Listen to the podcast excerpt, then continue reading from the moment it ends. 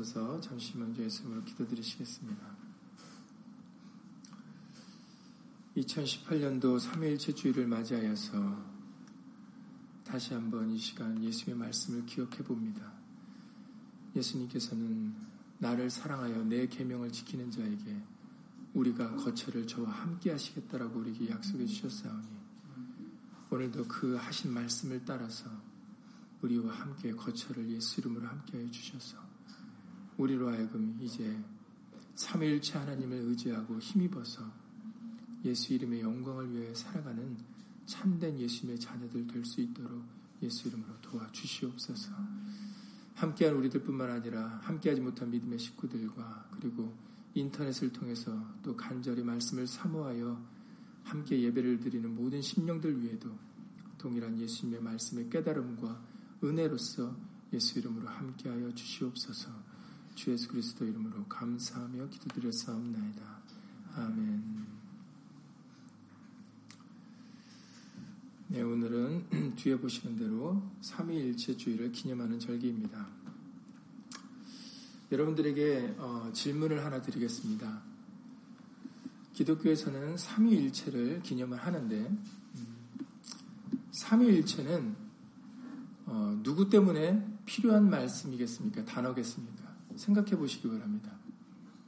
삼위일체는 누구를 위해서 어, 존재하는 증거의 말입니까? 여호와 하나님입니까? 아니면 예수님입니까?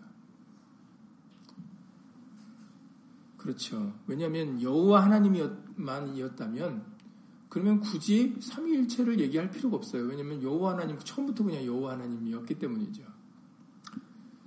그런데 예수님을 믿는 하나님을 믿는 사람들이 삼위일체를 얘기하게 된 것은 바로 예수님이 구약에 역사하셨던 여호와 하나님이다라는 것을 증거하기 위해서 필요한 거다라는 것입니다. 그러니까 오늘 고린도전서 8장에서도 우리에게 마치 이제 6절에 보시면 우리에게는 한 하나님 곧 아버지가 계신다라고 얘기를 하지 않습니까? 그런데 한 하나님 우리 아버지 여호와 하나님만을 말하는 게 아니라 또한 이렇게 붙여 나간다라는 거죠. 그러면서 또한 한 주 예수 그리스도께서 계시니 만물이 그로 말미암고 우리도 그로 말미암았느니라라고 얘기를 한다는 거죠. 그러니까 언뜻 이 문장만 보면은 아 우리한테 한 아버지도 계시고 한 주 예수 그리스도 계시는 것처럼 해서 두 분이 계시는 것처럼 어, 비춰지는 말이라는 거죠. 그러나 사실은 자세히 말씀을 어, 상고해 보면 자세히 말씀을 읽어보면 한 하나님 아버지를 증거하실 때 만물이 그에게서 났고 우리도 그를 위한다라고 얘기를 하지 않습니까? 그러니까 여호와 하나님을 통해서 만물이 지어졌다고 얘기합니다. 그런데 또한 그러면서 한 주 예수 그리스도를 등장시키면서 다시 한번 전하면서 그 한 주 예수 그리스도께서 계셨는데 또 만물이 그로 말미암았다고 그러고 또 얘기를 한다는 거죠. 반복으로 얘기를 한다는 겁니다. 그러면 이 세상 만물이 창조될 때 한 아버지도 계셨고 한 주 예수 그리스도로 계셨다라는 것입니다. 그러니까 두 분이 계셨다라는 거죠. 그런데 여러분들 이사야 선지자의 글을 읽어보시면 이사야 44장 24절 한번 읽어보시겠습니다. 이사야 44장 24절입니다. 이사야 44장 24절은 구약성경 1021페이지 있습니다. 구약성경 1021페이지 이사야 44장 44절을 읽겠습니다. 이사야 44장 24절입니다. 구약성경 1021페이지 이사야 44장 24절입니다. 다 함께 있음을 읽겠습니다. 내 구속자여 모태에서 너를 조성한 나 여호와가 말하노라. 예, 여기서 누가 이 말씀을 하는지를 아주 명확하게 얘기를 하시죠. 이 말 지금 하고자 하시는 말씀 누구 말씀입니까? 나 여호와의 말이니라라고 해서 하나님이 하나님의 이름으로 도장을 꽉 찍으셨습니다. 계속해서 읽어보시겠습니다. 나는 만물을 지은 여호와라. 나와 함께한 자 없이 홀로 하늘을 폈으며 땅을 베풀었고 이렇게 말씀하셨다는 거죠. 여러분들이 표시할 부분이 나와 함께한 자 없다라는 그 부분에 표시하시기 바랍니다. 그리고 당연히 홀로라는 말씀은 이제 그걸 강조하신 말씀이죠. 아무도 없었다라는 것을 강조하는 것이 홀로라고 하지 않겠습니까? 두 번 강조하신 겁니다. 만물을 내가 지었는데 나와 함께한 자가 없었다. 그리고 이것을 더 증거하시려고 홀로 하늘을 폈고 땅을 베풀었다라고 홀로라는 단어를 쓰심으로 인해서 오직 여호와 하나님만 이 만물을 만들었다라고 말씀을 하고 계시다라는 거죠. 표시한 부분이 바로 함께한 자가 없다라는 거죠. 여러분들 요한복음 1장 1절을 읽어보시겠습니다. 요한복음 1장 1절입니다.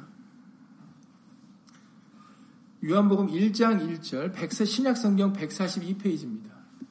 요한복음 1장 1절입니다. 신약성경 142페이지. 이사야 선지자의 글에서는 함께한 자가 없다라고 나 여호와가 친히 도장을 찍고 말씀을 하셨는데 요한복음 1장 1절을 한번 읽어보시겠습니다. 태초에 말씀이 계시니라 이 말씀이 하나님과 함께 계셨으니 이 말씀은 곧 하나님이시니라. 예. 이사의 선지자 글과 대조해서 우리는 어떤 부분에 여기서는 표시를 하셔야 되겠습니까? 그렇죠. 함께라는 단어입니다. 이사의 선지자의 글에는 함께한 자가 없었다 했는데 함께한 자가 없었어요. 그래서 홀로라는 단어를 쓰셨던 거거든요. 그런데 요한복음 1장 1절에서 이 사도 요한의 글을 통해서는 태초에 말씀이 계셨는데 이 말씀이 하나님과 함께 계셨다 이러는다는 얘기죠. 함께라는 것은 하나만을 쓰, 하나만으로는 함께라는 말을 쓰지 않죠. 하나 이상인 존재가 있기 때문에 함께라는 단어를 쓰는 거지. 하나만 있는데 왜 함께라는 말을 씁니까? 홀로라는 말을 써야죠. 많은 사람들이 삼위일체는 성경에 없다라고 얘기를 하는데 여러분들이 지금 이제 말씀으로 확인들을 해보고 계시는 겁니다. 하나님과 함께 계셨으니 이 말씀은 곧 하나님이시니라 했는데 계속해서 읽어보죠. 2절에. 그가 태초에 하나님과 함께 계셨구라고 지금 두 번 반복을 하죠. 그러니까 이거는 강조 사항인 겁니다. 태초에 하나님과 함께 계셨고 그 다음에요. 3절. 만물이 그로 말미암아 지은 바 되었으니 지은 것이 하나도 그가 없이는 된 것이 없느니라. 예, 여기서의 그는 말씀입니다. 말씀 없이는 되지를 않았다라는 거예요. 만물이 말씀으로 지어졌다라는 겁니다.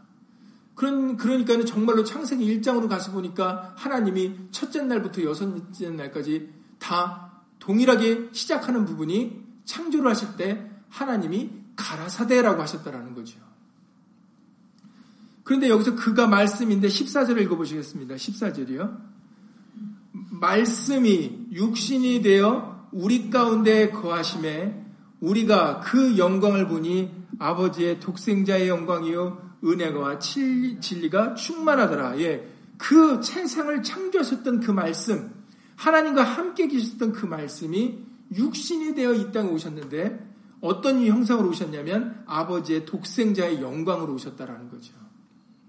아들의 명분으로 오셨기 때문에 그러기 때문에 예수님은 바로 하나님을 가리켜 하나님이신데도 이 땅에 오실 때는 아들의 명분으로 오셨기 때문에 바로 아버지라고 예수님께서는 여호와 하나님을 가리켜 구약의 여호와 하나님을 가리켜 지칭할 때 아버지라는 표현을 쓰시게 되었던 겁니다. 근데 이제 우리가 오해를 하는 거죠. 아버지와 아들에서 둘이라고 오해를 하는 겁니다. 그것 때문에 말씀을 제대로 분별하지 못하니까 왜냐하면 하나님으로서는 오실 수가 없죠. 하나님으로서 어떻게 우리의 죄를 위하여 십자가에 달려 들어가십니까? 그래서 그 당위성을 설명해 주지 않으셨습니까? 사람이 범죄하여 이 땅에 사망에 이르렀기 때문에 다시금 그 사망을 돌이키기 위해서는 또 한 사람의 물과 피를 흘려야 된다는 것이 하나님의 말씀이셨습니다. 그렇기 때문에 하나님으로는 오실 수가 없었던 거예요. 그래서 이 땅에 하나님 말씀이 하나님이 육신을 가지고 이 땅에 오실 때 어, 그러면 무슨 명분이 있어야 되지 않겠습니까? 육신의 모습으로 왔을 때는 우리는 아둔하고 미련해요. 그러니까는 우리는 어떤 저 사람이 누구로부터 왔는가, 누가 보내셨음을 받고 어떻게 왔는가를 우리는 알아야만 그걸 깨닫거든요. 그러니까 우리를 위해서 설명하시려고 같은 한 계통이라는 것을 설명하시려고 아들의 명분으로 오셨다라고 말씀을 하셨던 겁니다. 근데 우리는 그걸 가지고 봐라 예수님도 아버지 아버지 했지 않았느냐. 그러니 예수님은 그러면 어떻게 아버지 아들인데 그게 어떻게 같은 하나님이 될 수 있느냐. 이렇게 우리는 또 엉뚱하게 우리의 이해를 돕기 위하여 우리에게 정말 어떤 명분으로 무엇 때문에 오셨게 되는가를 설명하시려고 했던 것들이 우리는 또 그것을 곡해하고 오해하여서 엉뚱하게 하나님과 예수님을 분리한다라는 거죠. 하나님과 말씀은 분리할 수 있는 존재가 아닙니다. 그래서 어떤 사람들은 이렇게 얘기해요. 아니다. 제자들이 얘기를 하는 거다. 원래는 여호와 하나님은 한 분이셨는데 나중에 예수님의 제자들이 예수님을 높이려고 이렇게 얘기를 한 것뿐이다. 이렇게 얘기를 합니다. 그러면은 만약에 그 말이 맞다면 구약에서는 그러면은 이렇게 함께라는 표현이 없어야 되지 않겠습니까? 그래야 그들의 말이 맞습니다. 나중에 훗날에 예수님의 제자들이 예수님을 높이려고 예수님을 신격화시키려고 바로 이렇게 얘기를 한 거다. 왜냐하면 구약의 이사야 선지자의 글이나 다른 걸 보면 함께하지 않았는데 예수님의 제자들이 함께했다라고 얘기를 하는 거다라고 말을 합니다.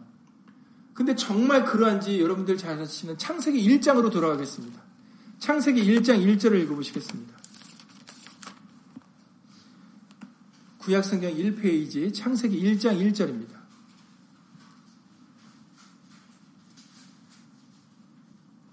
창세기 1장 1절을 예수님 읽겠습니다.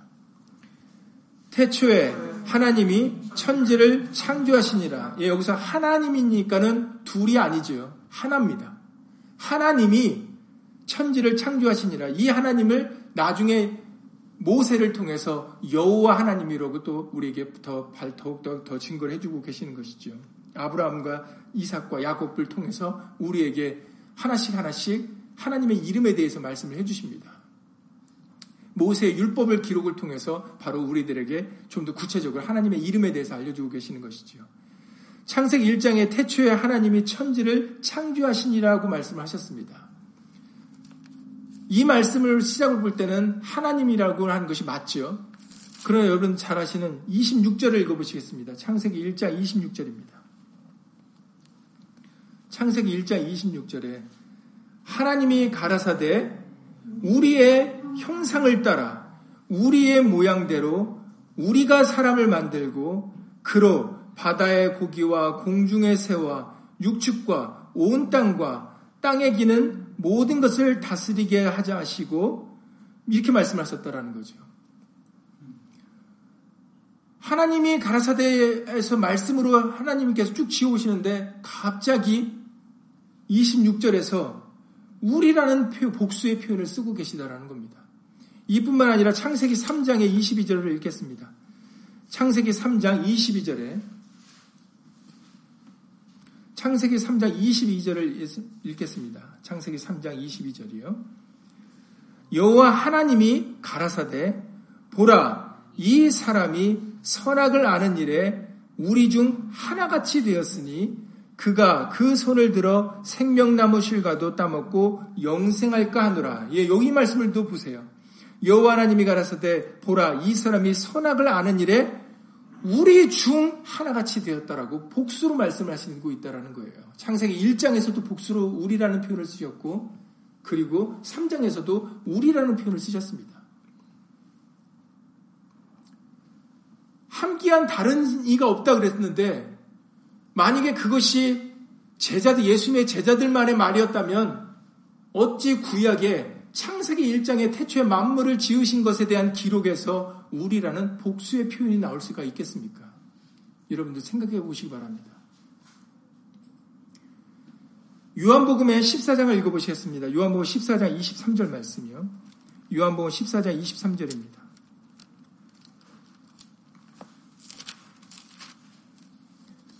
요한복음 14장 23절입니다. 요한복음 14장 신약성경 173페이지 요한복음 14장 23절입니다. 요한복음 14장 23절입니다. 예수께서 대답하여 가라사대 사람이 나를 사랑하면 내 말을 지키리니 내 아버지께서 저를 사랑하실 것이요 우리가 저에게 와서 거처를 저와 함께하리라. 예. 예수님께서 창세기 1장과 3장에 기록된 말씀과 같이 바로 나를 사랑하면 내 말을 지키리니 내 아버지께서 저를 사랑하실 것이라고 말씀하면서 예수님께서도 우리가 저에게 와서 거처를 저와 함께 하겠다라고 말씀을 하고 계신다는 거죠. 우리라는 표현을 쓰셨습니다.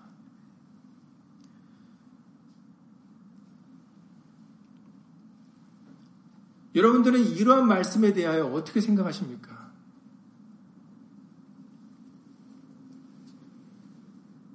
골로새서 1장의 14절 이하 17절을 말씀해 보시면은 골로새서 1장 14절 이하 17절 말씀해 보시면은 사도 바울이 이런 증거의 말씀을 전합니다. 골로새서 1장 14절 이하 17절에 그 아들 안에서니까는 그 아들은 예수님을 말하는 거지요. 그는 여기서의 그는 하나님입니다. 하나님의 아들 안에서 우리가 구속 곧 죄사함을 얻었다라고 얘기를 합니다. 그러면 이 말씀 골로새 1장 14절만 보면 그 아들이니까 그 아들, 그 하나님의 아들이니까 하나님과 아들이 마치 구분된 것처럼 보이지 않습니까? 그런데 15절에서 계속해서 이런 얘기를 합니다. 그는, 여기서의 그는 그 아들, 예수님에 대하여 말씀하시는 겁니다. 아들 된 예수님은 보이지 아니하시는 하나님의 형상이요 모든 창조물보다 먼저 나신 자니 만물이 그에게 창조되되 예수님에게 창조되되 하늘과 땅에서 보이는 것들과 보이지 않는 것들과 혹은 보자들이나 주관들이나 정사들이나 권사들이나 만물이 다라고 그러셨어요. 다니까는 하나도 빠짐없는 거죠. 만물이 다 예수로 말미암고 예수를 위하여 창조되었고 또한 그가 만물보다 먼저 계시고 만물이 그 안에 함께 섰느니라 라고 말씀을 하셨다는 겁니다.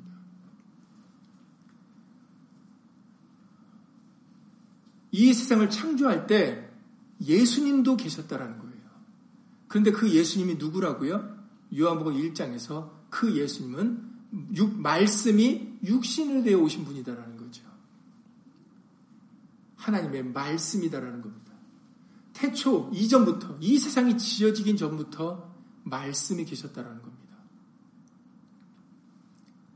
아무것도 없을 때 유일하게 존재한 것이 있었는데 바로 말씀이라는 겁니다.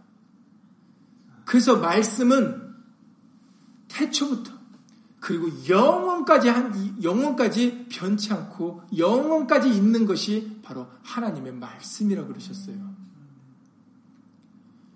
여러분 지혜로워지셔야 됩니다. 왜 이것을 우리에게 기록으로 알려주셨겠습니까?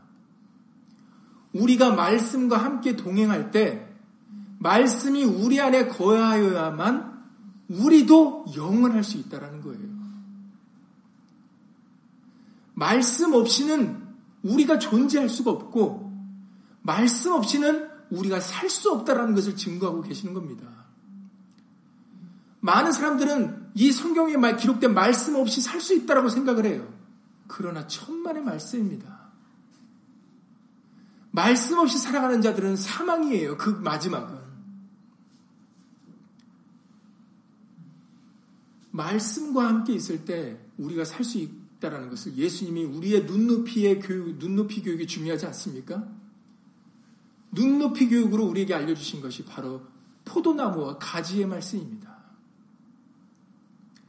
가지가 나무를 떠나서 어떤 모습이 되는지를 예수님이 우리에게 아주 쉽게 설명하신 거예요. 아버지와 아들같이. 나무와 가지가 하나가 될 때 그 가지에서 꽃을 피우고 푸르른 잎사귀를 내고 열매를 탐스러운 열매를 맺을 수가 있는 거지.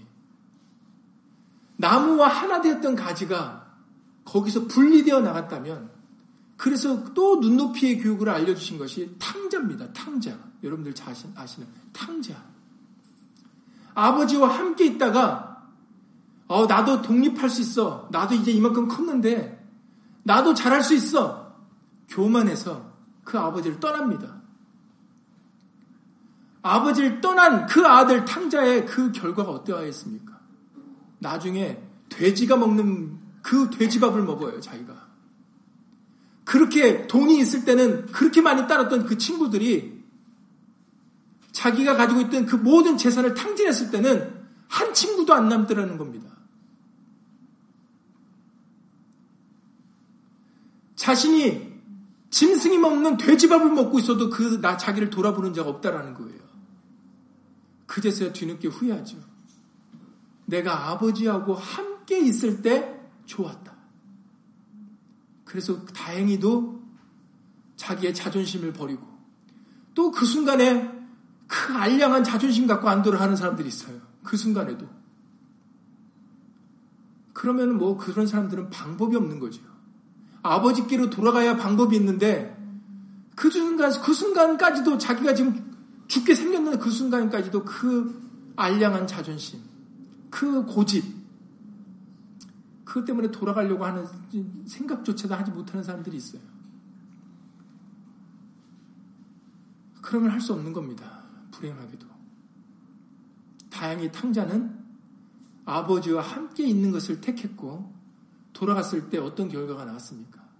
아버지가 뛰어나와서 그 아들을 맞아주지 않았습니까?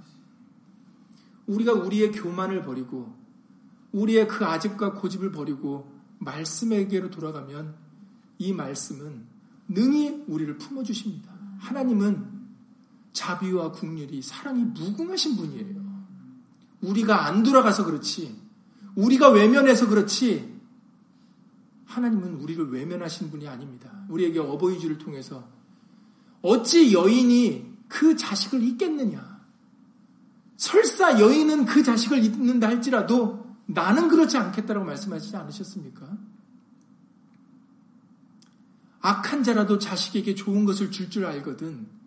하물며 하늘에 계신 너희 아버지가 구하는 자에게 성령을 주시지 않겠느냐라고 말씀하십니다.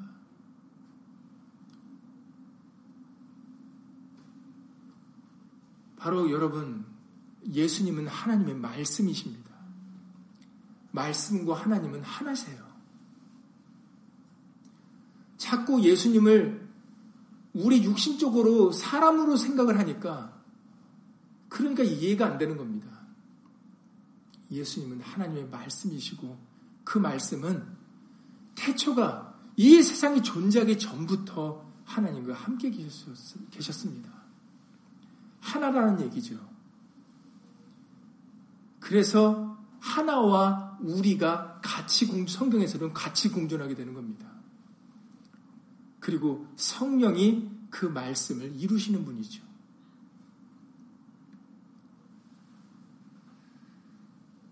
그래서 우리가 바로 성부와 성자가 한 분이라고 얘기를 하게 되는 겁니다. 증거를 하게 되는 거죠. 그리고 그 증거는 여호와 하나님을 위해서가 아니라 바로 주 예수 그리스도를 위해서인 겁니다. 그래서 우리가 예수도 원래는 이름은 예수 하나 아니겠습니까? 그러나 예수 앞에 수식어 두 개를 붙입니다. 반드시 붙이죠. 어떤 수식어냐면 주와 그리스도입니다. 그 수식어를 붙이는 이유가 바로 삼위일체를 증거하는 거예요. 과거의 주 여호와가 이제는 주 예수다라는 것을 알려고 우리에게 주 예수라고 말하는 거고 예수 그리스도 그리스도 예수라고 하는 것은 구원자 메시아 성령이 바로 이 예수님이라는 걸 증거하는 겁니다. 그래서 이름은 예수 하나라도 주와 그리스도의 수식어를 통해서 예수님이 누구신지를 설명하시는 겁니다. 그리고 그 당시에 유대인들은 동명이인들이 많았지 않았습니까? 오늘날 우리들도 같은 이름들이 많지 않습니까? 그러니까 또 우리가 어리석어서 예수 그러면은 저 동네 예수인가? 이 동네 예수인가? 이럴까봐 그래서 또 그 육신의 그 유대인들에게 헷갈리지 말라고 혼동하지 말라고 나사렛 예수라고 얘기를 하는 겁니다. 나사렛 지방에서 자라고 거기서 나신 예수 그리스도. 그래서 그 어느 지방 예수인가를 또 유대인들이 모를까봐 거기서 나사렛에서 난 예수에서 나사렛 예수까지 붙이게 되어지는 겁니다.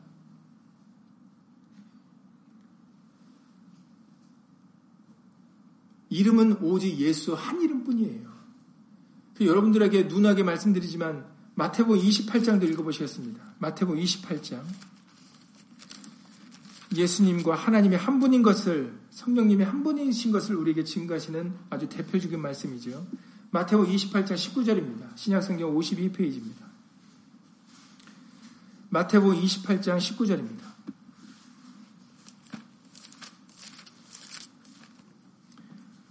마태복 28장 19절 신약성경 52페이지입니다. 다 함께 마태복 28장 19절 읽겠습니다.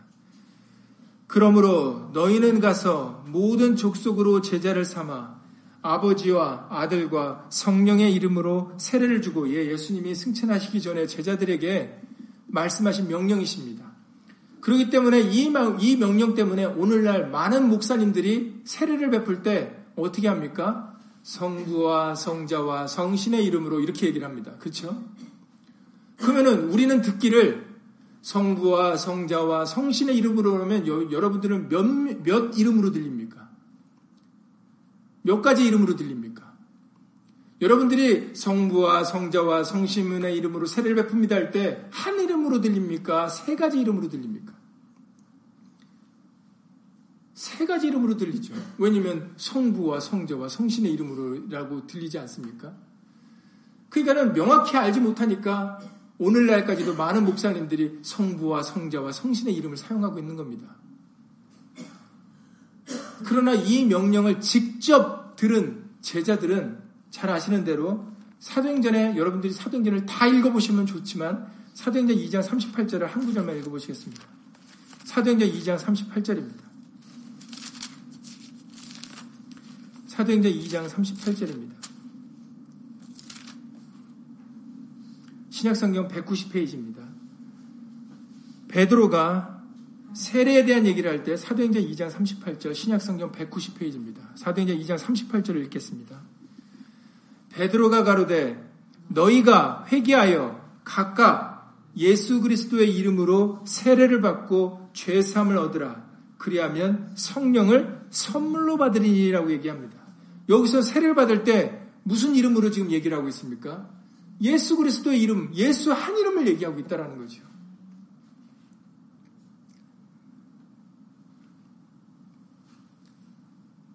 사도행전 3장의 6절에서 여러분들 잘 아시는 은과 베드로가 가로되 사도행전 3장 6절에서도 베드로가 가로되 은과 금은 내게 없거니와 내게 있는 것으로 내게 주노니 곧 나사렛 예수 그리스도의 이름으로 걸으라 하고 예수의 이름을 전하지 않았습니까? 사도행전 4장의 17절 18절을 읽겠습니다. 사도행전 4장 17절 18절 19절까지 읽어보시죠. 사도행전 4장 17절부터 19절입니다. 사도행전 4장 17절부터 19절입니다. 이것이 민간에 더 퍼지지 못하게 저희를 위협하여 이후에는 여기서 이것이라는 것이 뭔지 사도행전 4장 12절을 읽어보시죠. 사도행전 4장 12절입니다. 다른 이로서는 구원을 얻을 수 없나니 천하 인간의 구원을 얻을 만한 다른 이름을 우리에게 주신 일이 없음이니라. 여기서 다른 이름은 누구 이름입니까? 오, 예수 이름이죠. 예수 이름 외에 다른 이름은 존재하지 않는다라는 거죠. 17절을 다시 읽겠습니다. 이것이 민간에 더 퍼지지 못하게 저희를 위협하여 이후에는 이 이름으로 예수 이름으로 아무 사람에게도 말하지 말게 하자. 이것이 이제 제사장과 그 당시 유대인들의 생각입니다. 여러분, 이 부분이 중요합니다. 대제사장과 그 당시의 유대인들 여호와 하나님을 섬겼던 여호와의 이름을 불렀던 유대인들은 뭐라고 얘기를 하고 있냐면 예수의 이름으로 아무에게도 말하지 못하게 이 제자들에게 언금하자라고 얘기를 하고 있는 겁니다. 그러니 제자들이 여호와 이름을 얘기한 겁니까? 예수 이름을 얘기한 겁니까? 이들의 행동을 통해서 우리가 알 보건데 대제사장과 그 당시의 문중들이 장로들이 이 제자들이 예수 이름을 말하는 것을 언급한 걸 보면 이들은 여호와 이름을 얘기하지 않았기 때문이죠. 이들은 오직 한 이름, 예수 이름만 얘기했기 때문에 예수 이름으로 말하지 말라라고 대지장과 그들의 문중들 장로들이 얘기를 하고 있는 거거든요. 그래서 19, 18절을 읽어보시겠습니다. 그들을 불러 경계하여 도무지 예수의 이름으로 말하지도 말고 가르치지도 말라 하니 베드로와 요한이 대답하여 가로되 하나님 앞에서 너희 말 듣는 것이 하나님 말씀 듣는 것보다 옳은가 판단하라 이렇게 얘기를 한다는 거죠. 그러니 예수의 이름으로만 말하는 것이 하나님의 말씀이라는 겁니까? 아니라는 겁니까? 말씀이라는 겁니다.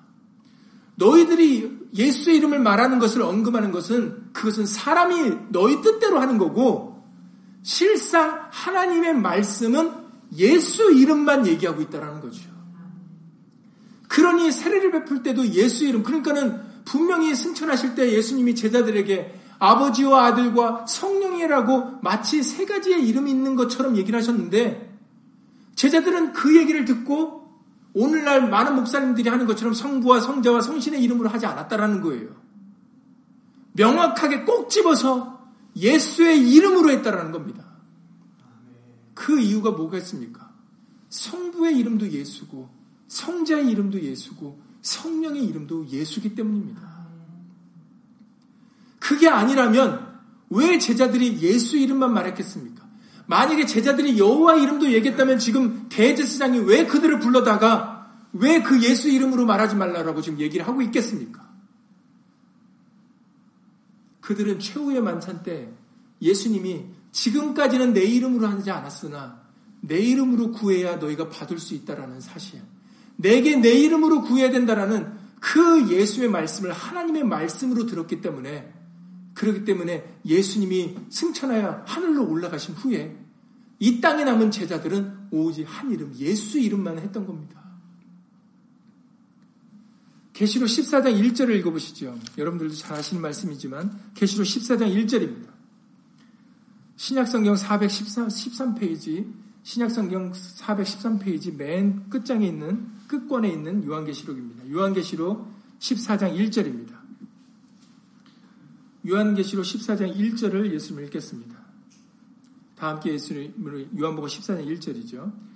또 내가 보니 보라 어린 양이 시온산에 섰고 그와 함께 14만 4천이 섰는데 그 이마에 어린 양의 이름과 그 아버지의 이름을 쓴 것이 있도다. 예, 여기서도 몇 가지 이름으로 들립니까, 여러분? 그들의 14만 4천초는 최후의 승리자들입니다. 최후의 승리자들 이 사람들이 누굴까라고 연구하는 사람들이 있는데 그거는 연구할 이유가 없어요. 14만이 중요한 게 아니라 정말 중요한 것은 승리, 예수님과 함께 승리자로서 시온산에 함께 섰던 그 사람들의 이마에 바로 어린 양의 이름과 아버지의 이름이 있다라는 게 중요합니다. 사람은 중요하지 않아요, 여러분. 항상 말씀드리지만 사람은 한 명이든 만 명이든 사람은 중요하지 않습니다. 왜냐하면 하나님은 사람을 언제든지 만드실 수 있는 분이거든요. 그러니까는 사람은 존재, 중요한 존재가 아니에요. 그러니 여러분들 자꾸 사람을 주목해서 바라보면 안 됩니다. 사람은 절대 핵심이 아니에요. 핵심은 예수 그리스도십니다. 그러니 성경을 읽을 때 사람이 보여서고 사람이 궁금한 게 아니라 예수님이 보여야 되고 예수님이 궁금하셔야 되는 겁니다. 여기서도 14만 4천이 누군지 궁금하시면 안 돼요. 왜냐하면 성경에서 언급하고 있지 않기 때문에. 누군지는 모르지만 그러나 그들의 이마에는 어린 양의 이름과 아버지의 이름이 기록되어 있다는 거죠. 몇 가지 이름입니까? 몇 가지 이름이에요. 어린 양의 이름 예수, 아버지의 이름 여호와. 그래서 그들의 이마에 두 가지 이름이 기록되어 있습니까? 계시록 22장을 읽어보시겠습니다. 계시록 22장에 최후의 승리자들에 대한 승리자들이 예수님과 함께 천국에 거하는 장면이 기록된 말씀인데 계시록 22장에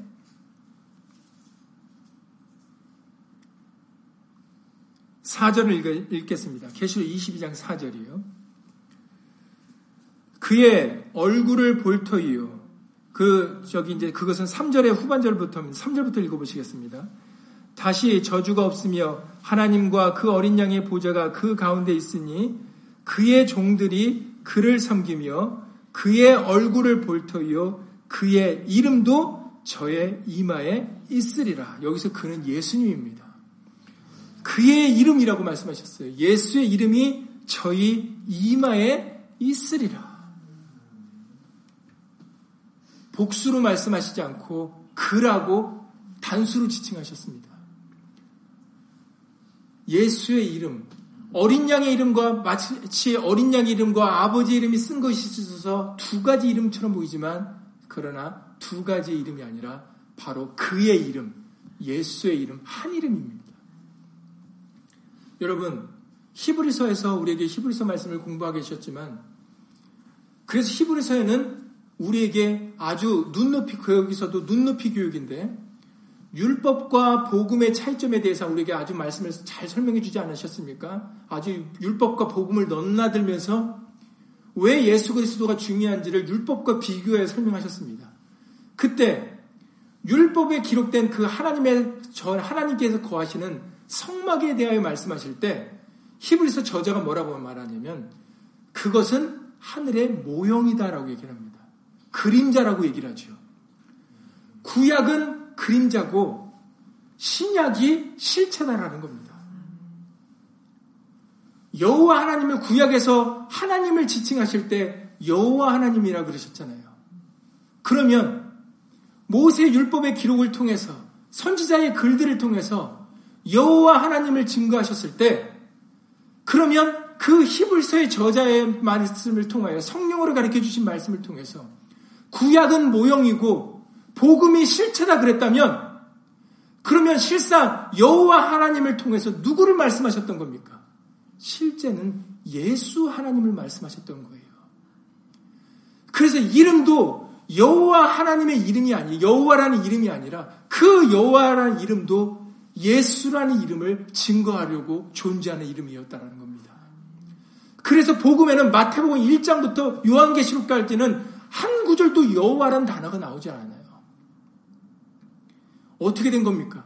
구약에서는 나 여호와의 말이니라, 나 여호와의 말이니라라고 도장을 곳곳에 찍으십니다.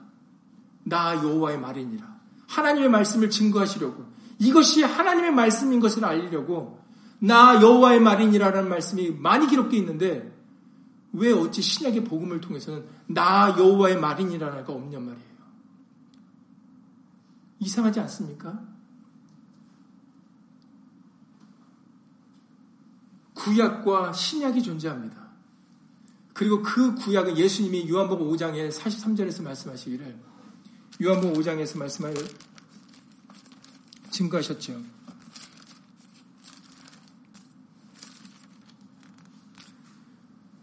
39절부터 보시, 먼저 보시면, 너희가 유대인들에게 말씀하시는 겁니다.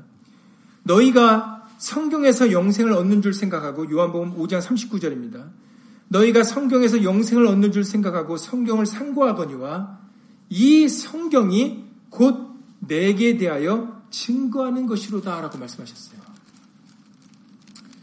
그런데 여러분들 구약의 이사의 선지자의 많은 말씀이지만 이사의 선지자를 통해서 뭐라고 말씀하신지 아십니까?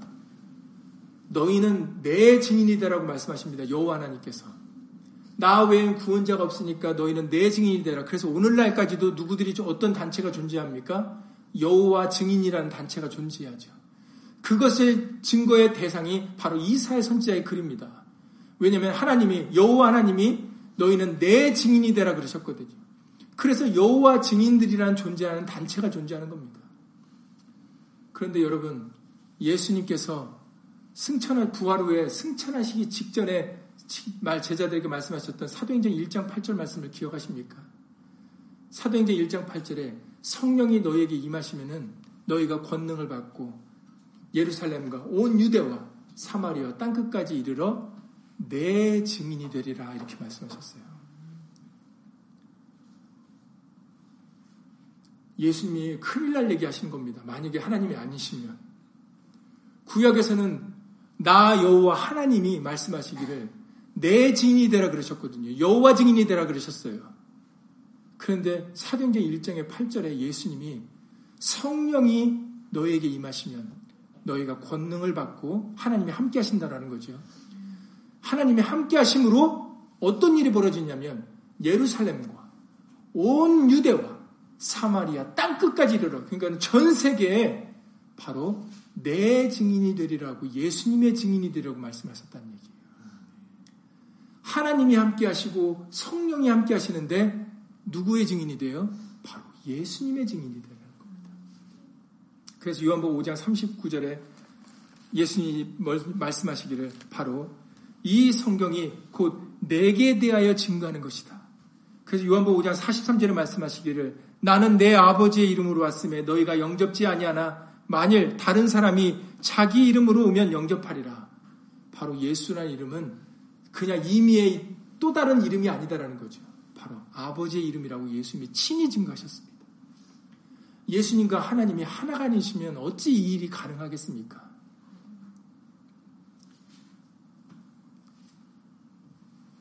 이름으로도 하나이십니다. 이것을 스가랴 선지자가 스가랴 14장 9절에서 밝히십니다. 스가랴 14장 9절에서 이렇게 말씀하십니다.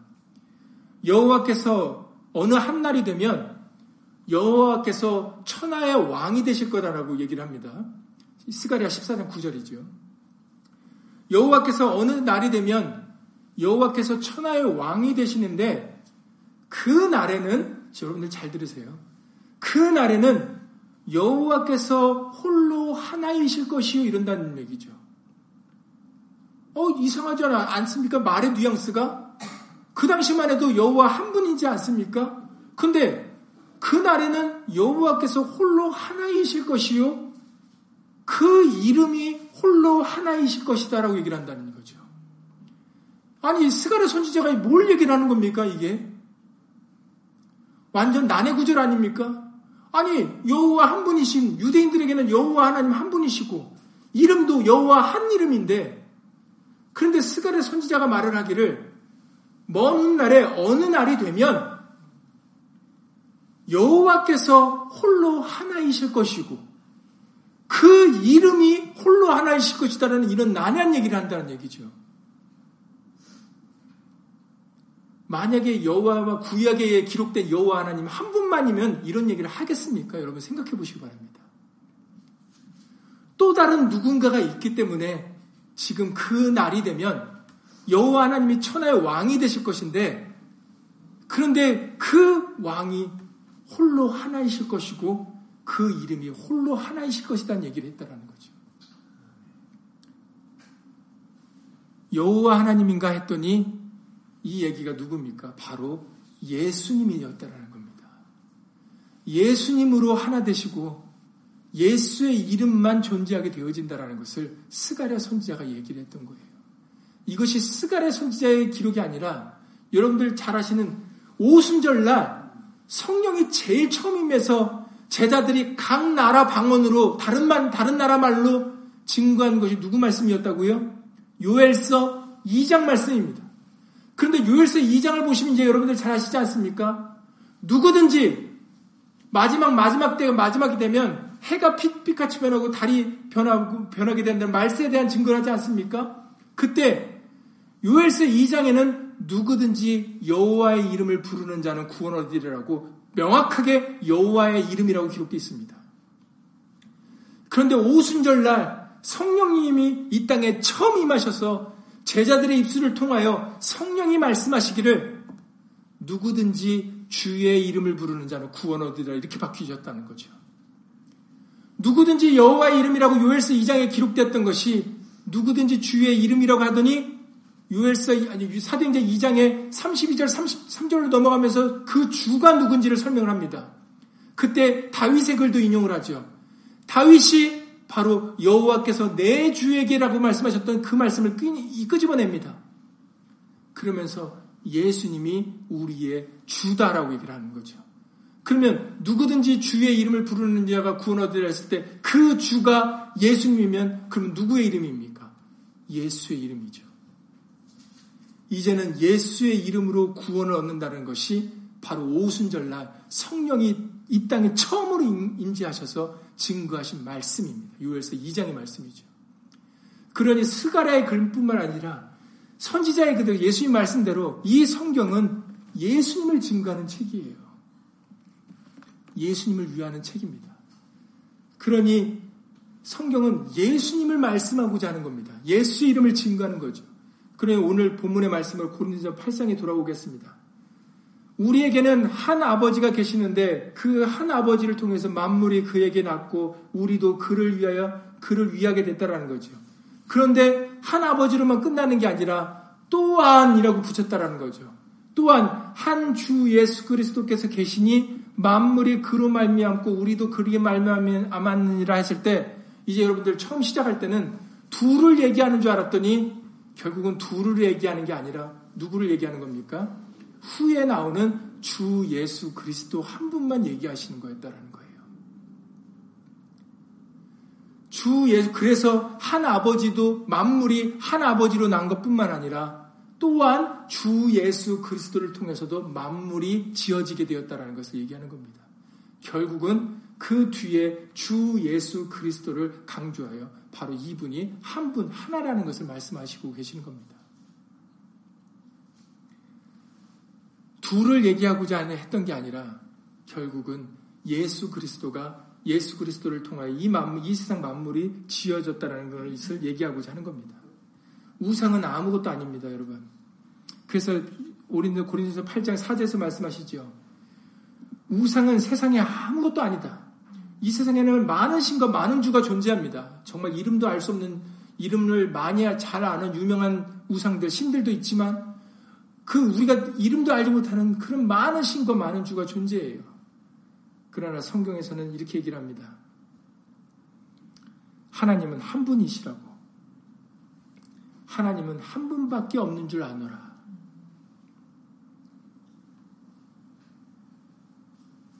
예수님만 증거하고 계시는 것이죠.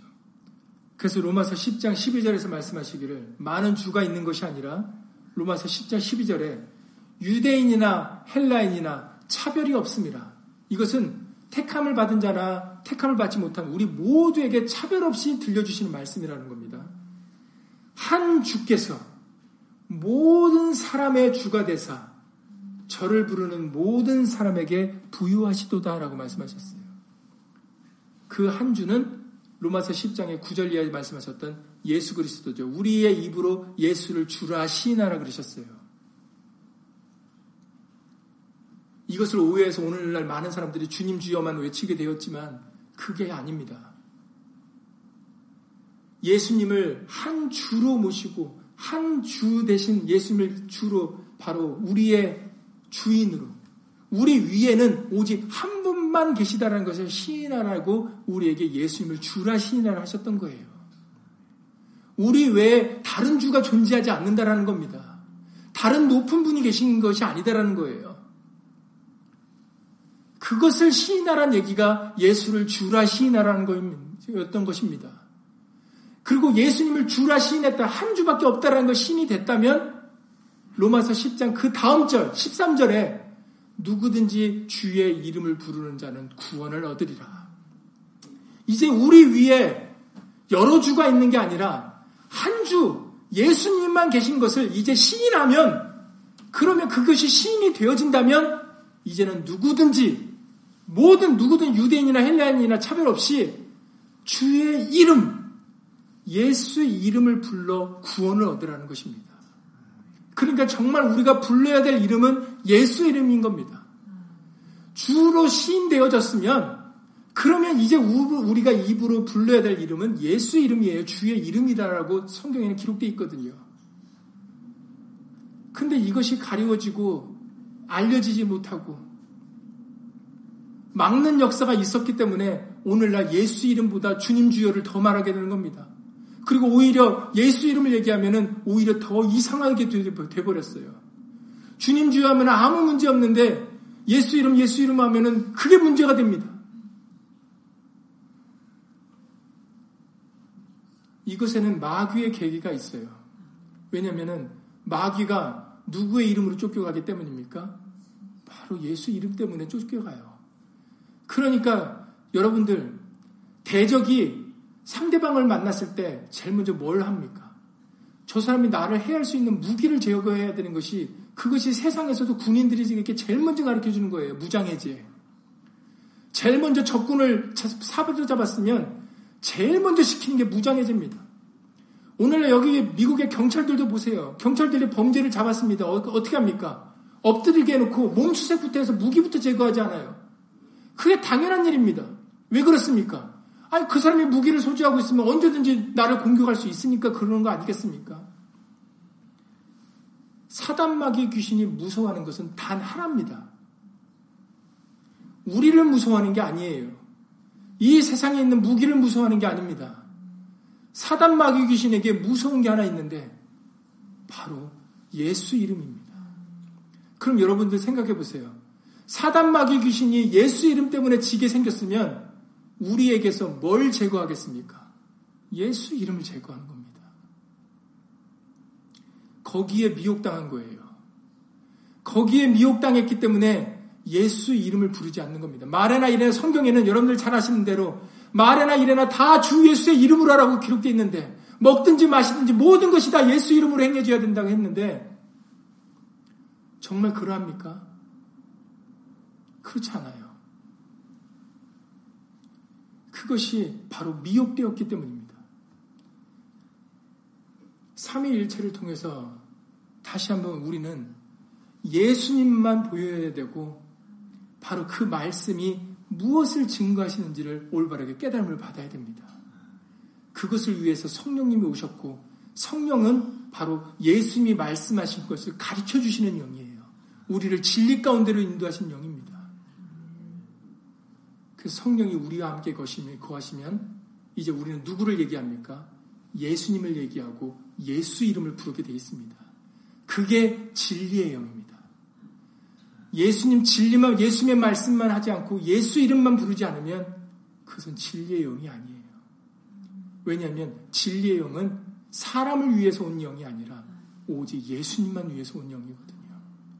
그래서 이로써 진리의 영과 미혹의 영을 알 수 있느니라라고 말씀하셨습니다. 그런 여러분, 삼위일체 여러분들 우리는 예수님과 함께 살아가야 됩니다. 예수님이 우리와 함께 하려면 우리에게 예수 이름이 필요합니다. 이것을 믿어서 여러분들 생활 속에서 진실로 믿음으로 예수 이름을 의지하고 힘입어 살아가는 그런 믿음 있는 친백성들이 다 될 수 있기를 예수 이름으로 간절히 기도를 드립니다. 예수 이름으로 기도드리고 주기도 마치겠습니다. 우리에게는 한 하나님만 계십니다. 많은 신과 많은 주가 이 땅에 있는 것처럼 보이지만 그러나 실제는 만왕의 왕이시고 만주의 주가 되시는 분은 오직 어린 양 예수 그리스도 한 분이십니다. 그렇기 때문에 24장로들이 그들에게 주어진 면류관을 벗어서 보좌에 앉으신 어린 양께 드리며 주 하나님이라고 외쳤고 영광과 존귀에 존귀를 받으시기에 오직 합당하신 분은 예수님 한 분뿐이라고 외치게 하셨습니다. 예수님 진실로 그러합니다. 이 말씀이 진리입니다. 우리 모두는 오직 한 분 예수 그리스도를 위해서 존재하는 사람들입니다. 우리에게는 한 하나님, 한 이름, 예수 그리스도 이름만 존재합니다. 다른 것은 우리에게 존재하지 않습니다. 이것이 진리임에도 이 진리가 오히려 가리워지고 이 진리가 방해를 받고 회방을 받아서 이 진리가 전파되지 못하고 알려지지 못하게 되었습니다. 우리에게는 올바른 예수님의 진리의 말씀을 깨닫게 해 주시고 한 분이신 예수 그리스도 한 이름 대신 예수의 이름을 부르게 하셨사오니 그 크신 은혜와 사랑을 주 예수 그리스도의 이름으로 감사를 드립니다. 이제 이후로 진실로 믿음으로 말에나 일에나 오직 주 예수의 이름을 의지하여 살아가게 하여 시옵소서. 다른 것이 없기 때문에 우리가 의지하고 힘입을 것은 오직 예수 이름밖에 없는 것입니다. 다른 것이 있어야 다른 것을 부르고 다른 것을 의지하지 않겠습니까? 그러나 우리에게는 다른 것은 없고 천하 인간의 구원을 얻을 만한 다른 이름을 주신 일이 없습니다. 아멘. 오직 우리에게는 예수의 이름밖에 없는 것입니다. 우리에게는 예수님 한 분밖에 없습니다. 이것을 이제는 믿게 하여 주셔서 우리로 하여금 예수 이름의 영광을 위하여 예수님을 겸손히 의지함으로 그 말씀을 믿고 약속을 믿고 이 광야 같은 세상에서 실족하지 않고 교만하지 않고 예수 이름으로 겸손히 예수님 사람이 떡으로 사는 게 아니라 하나님의 입에서 나오는 모든 말씀으로 살 것이라는 말씀과 같이 오직 생명의 만나가 되시는 예수님의 말씀만 믿고 살아갈 수 있도록 예수 이름으로 도와주시옵소서. 그런 자들에게는 걱정과 염려와 근심과 두려움이 없는 줄을 예수 이름으로 믿습니다. 다음대에 예수님을 믿음으로 예수 이름을 믿음으로 살아가는 믿음의 자녀들 될 수 있도록 예수 이름으로 도와주시옵소서. 주 예수 그리스도 이름으로 감사하며 기도드렸사옵나이다. 아멘. 하늘에 계신 우리 아버지여 이름이 거룩히 여김을 받으시오며 나라의 마옵시며 뜻이 하늘에서 이룬 것 같이 땅에서도 이루어지이다. 오늘날 우리에게 일용할 양식을 주옵시고 우리가 우리에게 죄 지은 자를 사하여 준 것 같이 우리 죄를 사하여 주옵시고 우리를 시험에 들게 하지 마옵시고 다만 악에서 구하옵소서 나라와 권세와 영광이 아버지께 영원히 싸움나이다. 아멘